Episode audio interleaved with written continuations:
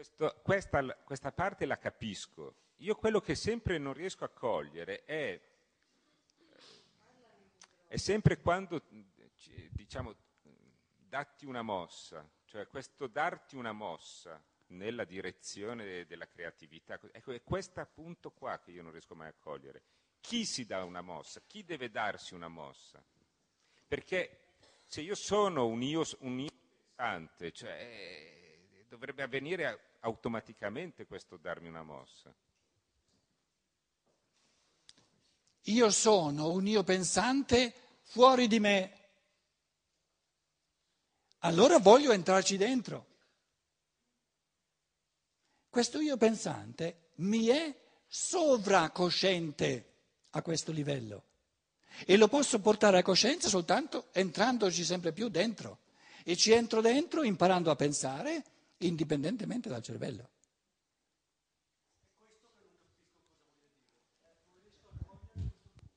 Allora, calma, leggiamo due pagine, due pagine e mezzo. In queste due pagine e mezzo Steiner descrive, e l'ha fatto nella seconda edizione, non c'era nella prima edizione, che i processi di coscienza, quindi la specularità, le immagini di coscienza possono sorgere soltanto là dove il vitale, che è l'elemento essenziale del corporeo, viene ehm, ucciso devitalizzato, cioè la, la, diciamo, la, caratteristica fondamentale di tutto ciò che di, di sensoriale e nervoso è che tutti i processi vitali che nel metabolico, anche nel, nel sistema ritmico, sono molto forti, virulenti, pullulanti, tutto il vitale deve venire nel sistema nervoso devitalizzato, altrimenti non possono sorgere immagini non possono sorgere immagini. E questo devitalizzare sta a dire che la direzione dell'evoluzione è una, è una incrementante, una crescente devitalizzazione del vitale, quindi una crescente spiritualizzazione del corpo, della materia del corpo. Questa è la direzione.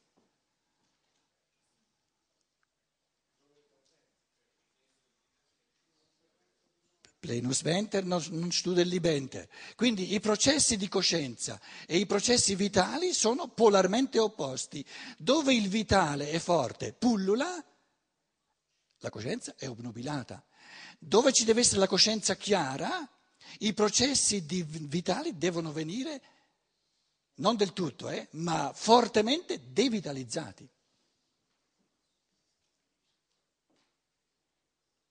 Quindi la coscienza sorge soltanto sulla morte del vitale.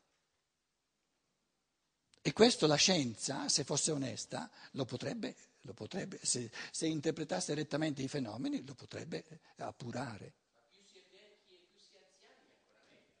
Certo, l'ho sempre detto. E ci sono state eh, età aeree nell'evoluzione dove erano i giovani a invidiare gli anziani. Eh, e dicevano mi tocca aspettare altri 30 anni per capire certe cose. Il materialismo è una povertà spirituale, perché esalta il vitale e, e non, non, ah, non sa più godere i fenomeni di coscienza, i fenomeni di pensiero.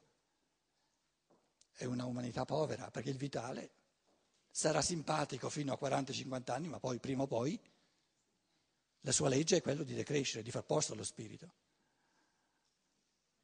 E in fondo il fenomeno di demenza, Alzheimer, eccetera, no? che, che sempre più sta a indicare che questo disumano culto del vitale, questa disaffezione nei confronti della coscienza,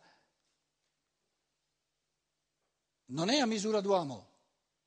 Perché la legge della vita è che nella prima parte siccome è compresa anche la generazione di figli, eccetera, nella prima parte è giusto che esuberi il vitale. Però il senso di questo vitale è che la coscienza, i processi di pensiero, il cammino dello spirito lo consumi sempre di più per poter far da questa cera che si consuma far sprigionare sempre più luce, sempre più calore dello spirito. Però questo presuppone una persona che minimamente si gode la luce del pensare e il calore dell'amore. Se no si gode solo la decadenza del fisico. Sì, appunto, godimento tra virgolette, è chiaro, è chiaro. Allora, adesso zitti tutti, leggiamo queste due o tre pagine. Le commentiamo domani, eh? però il concetto fondamentale ve l'ho già detto. Eh, chi per spiegare il pensare, le ultime sei, sette righe, chi a sinistra, chi per spiegare il pensare come tale trova necessario aggiungere ad esso qualcos'altro, come per esempio i processi nel cervello, Ecco, ah, ecco, c'è come per esempio processi cerebrali fisici oppure processi spirituali incoscienti nascosti dietro il pensare cosciente che viene osservato, misconosce ciò che gli dà l'osservazione obiettiva del pensare. Chi osserva il pensare vive direttamente durante l'osservazione in un contesto di essenza spirituale che regge se stesso. In tedesco, non che si regge su da sé, che regge se stesso. che regge se stesso.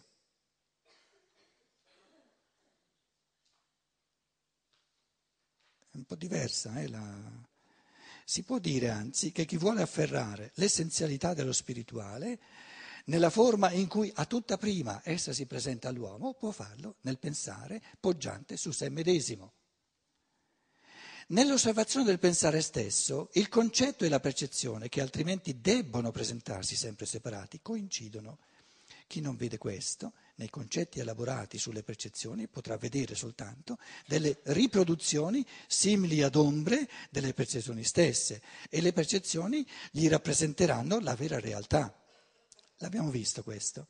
Egli si costruirà pure un mondo metafisico sul modello del mondo da lui percepito e lo chiamerà mondo atomico, mondo della volontà, mondo incosciente dello spirito e così via, a seconda del suo modo di vedere e gli sfuggirà che con tutto questo egli si è soltanto costruito un mondo metafisico, escogitato, pensato ma che non è reale, in modo ipotetico, secondo il modello del suo mondo di percezione. Chi invece vede e intende ciò che di peculiare al pensare gli sta dinanzi, riconoscerà che nella percezione si trova soltanto una parte della realtà e che l'altra parte, appartenente a questa, sola capace di farla apparire come realtà piena, viene sperimentata. Questo sperimentata significa vissuta, significa percepita nella compenetrazione pensante della percezione. In ciò che sorge nella coscienza come pensare, egli non vedrà la riproduzione simile ad un'ombra di una realtà, bensì un'essenzialità spirituale poggiata su se stessa. Quindi qui Luciano, lui fa un tutt'uno di ciò che si percepisce e dell'illazione, mm, resa necessaria da ciò che si percepisce, perché ciò, ciò che si percepisce è un fenomeno di coscienza, però la realtà del pensare non si percepisce, ma viene dedotto con certezza assoluta dalla realtà riflessa, percepita del pensare o del pensato nella coscienza e di questa potrà dire che essa gli diventa presente nella coscienza per intuizione. Intuizione è l'esperire cosciente e svolgentesi nel puro spirituale, l'ho cambiato un pochino secondo il tedesco, sì, svolgentesi in tedesco, svolgentesi, che si svolge. L'intuizione è l'esperire cosciente e svolgentesi nel puro spirituale di un contenuto puramente spirituale. Quindi l'intuizione è il modo di essere dello spirito pensante.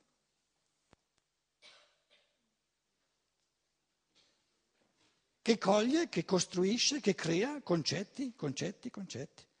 Intuizione è l'esperire cosciente e svolgentesi nel puro spirituale, quindi non nel cervello, di un contenuto puramente spirituale. Il concetto di mela è un contenuto puramente spirituale. Il concetto, una struttura dei pensieri. Solo attraverso un'intuizione si può cogliere l'entità del pensare. Perché l'entità del pensare è spirituale. Anche un'illazione è un'intuizione, se è certa in assoluto. Partendo dalla percezione dei fenomeni di coscienza, intuisco la natura puramente spirituale del pensare. Quindi questa cosiddetta illazione è un'intuizione. Soltanto quando, per virtù dell'osservazione obiettiva, ci si è indotti a riconoscere questa verità sulla natura intuitiva del pensare, riesce possibile di avere via libera per una visione dell'organizzazione corporeo-animica dell'uomo. Adesso arriviamo. Si riconosce che questa organizzazione corporea non può agire sull'essere del pensare, del pensiero. In un primo tempo lo stato manifesto dei fatti sembra contraddire a ciò. Il pensare umano non sorge per l'esperienza comune altro che dentro e attraverso l'organizzazione fisica.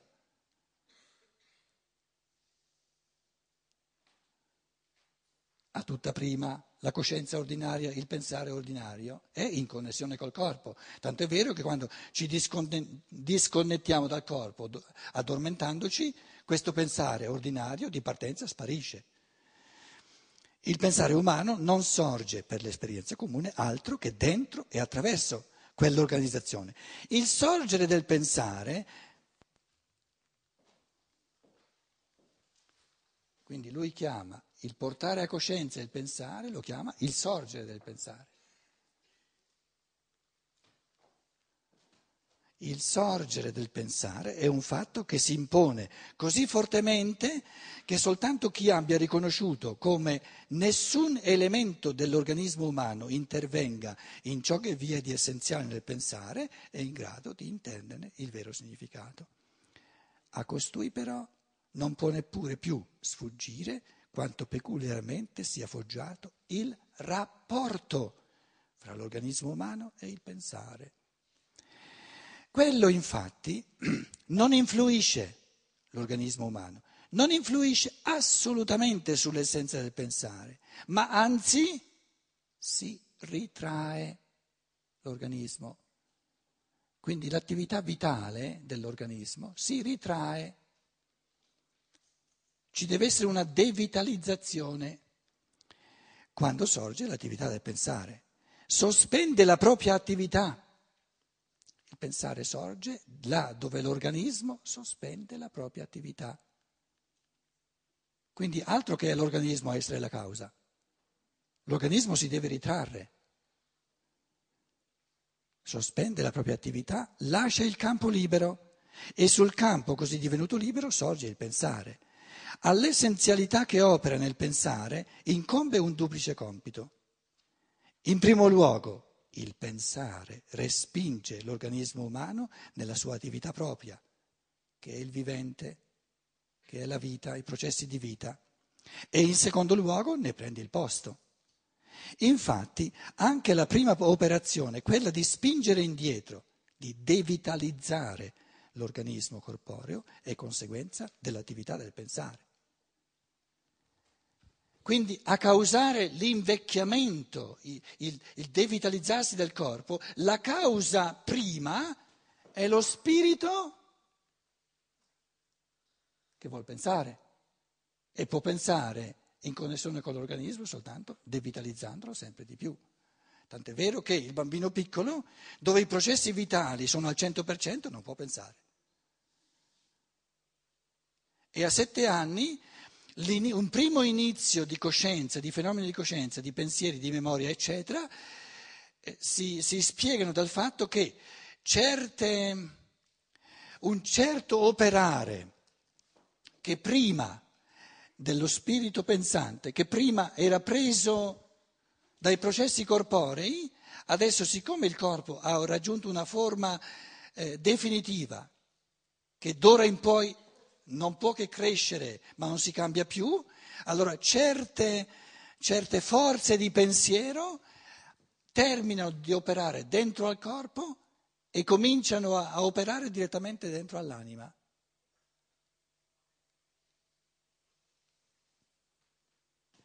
Un pensiero è una corrente vitale che ha terminato di operare nel corpo e che viene vissuto nell'anima.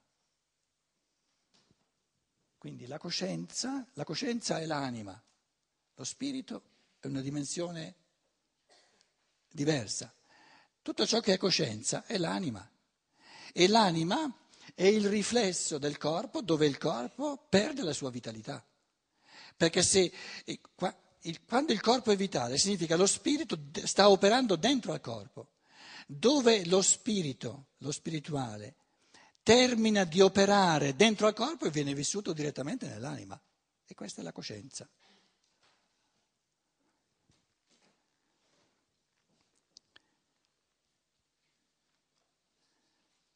Quello infatti non influisce assolutamente sull'essenza del pensare, ma anzi si ritrae quando sorge l'attività del pensare, sospende la propria attività, lascia il campo libero e sul campo così divenuto libero sorge il pensare.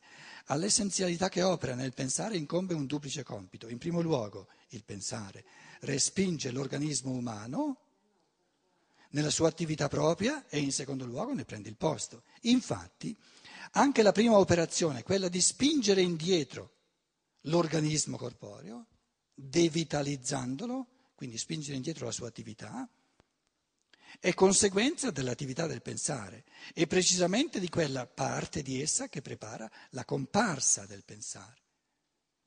E la comparsa del pensare è la sua percepibilità nella coscienza. La sua percepibilità nella coscienza. Comparsa cosa vuol dire? Diventa percepibile nella coscienza. Da questo si vede in qual senso il pensare trovi la propria controimmagine nell'organismo corporeo. E se si vede ciò, non si potrà più misconoscere l'importanza di questa controimmagine per il pensare stesso. Le orme di chi cammina sopra un terreno molle si imprimono su questo terreno e nessuno sarà tentato di dire che quelle orme siano state provocate da forze del terreno, agenti dal basso verso l'alto. Non si attribuirà a queste forze nessun concorso nella produzione delle orme. Chi abbia osservato obiettivamente l'essenza del pensare attribuirà altrettanto poco una partecipazione in tale essenza da parte di quelle tracce che si producono nell'organismo corporeo, per il fatto che il pensare prepara la propria comparsa, la propria percepibilità, il proprio divenire a coscienza di sé per il tramite del corpo. Ma qui sorge una domanda quanto mai significativa. Se l'organismo umano non ha parte alcuna nel, nel determinare l'essenza, l'essere del pensare, quale importanza ha questo organismo entro il complesso dell'entità umana? Orbene, quanto succede in questa organizzazione per opera del pensare non ha certo nulla a che fare con l'essere del pensare stesso, bensì col sorgere della coscienza dell'io pensante, dell'io da questo pensare. Nell'essere proprio del pensare risiede sì il vero io, ma non la coscienza dell'io. La coscienza dell'io nasce unicamente tramite l'interazione col cervello. Chi osservi il pensare in modo obiettivo vede ciò chiaramente. L'io va cercato entro il pensare. La coscienza dell'io, quindi l'immagine riflessa dell'io, sorge per il fatto che nella coscienza generale si imprimono le orme dell'attività del pensare nel senso sopraindicato. La coscienza dell'io nasce dunque per virtù dell'organizzazione corporea. Non si creda però che la coscienza dell'io, una volta che sia sorta, continui a dipendere dall'organismo del corpo. Dopo sorta, essa viene accolta dal pensare di cui condivide da allora in poi l'essenza spirituale. Poi l'ultimo pezzo che ha cambiato, la coscienza dell'io è costruita sull'organizzazione umana, sul corpo. Da questa defluiscono le azioni della volontà. Ci vuole il corpo per agire nel senso di quanto fin qui si è esposto una visione del rapporto fra pensare, fra pensare, io cosciente e attività della volontà si potrà conseguire solamente se prima si sarà osservato come l'atto volitivo proceda dall'organizzazione umana. Come, in che modo agisce l'uomo? Cosa muove l'uomo quando agisce? Questa è la domanda che ci occuperà poi domani. Buonanotte, ci troviamo domani di nuovo alle 10.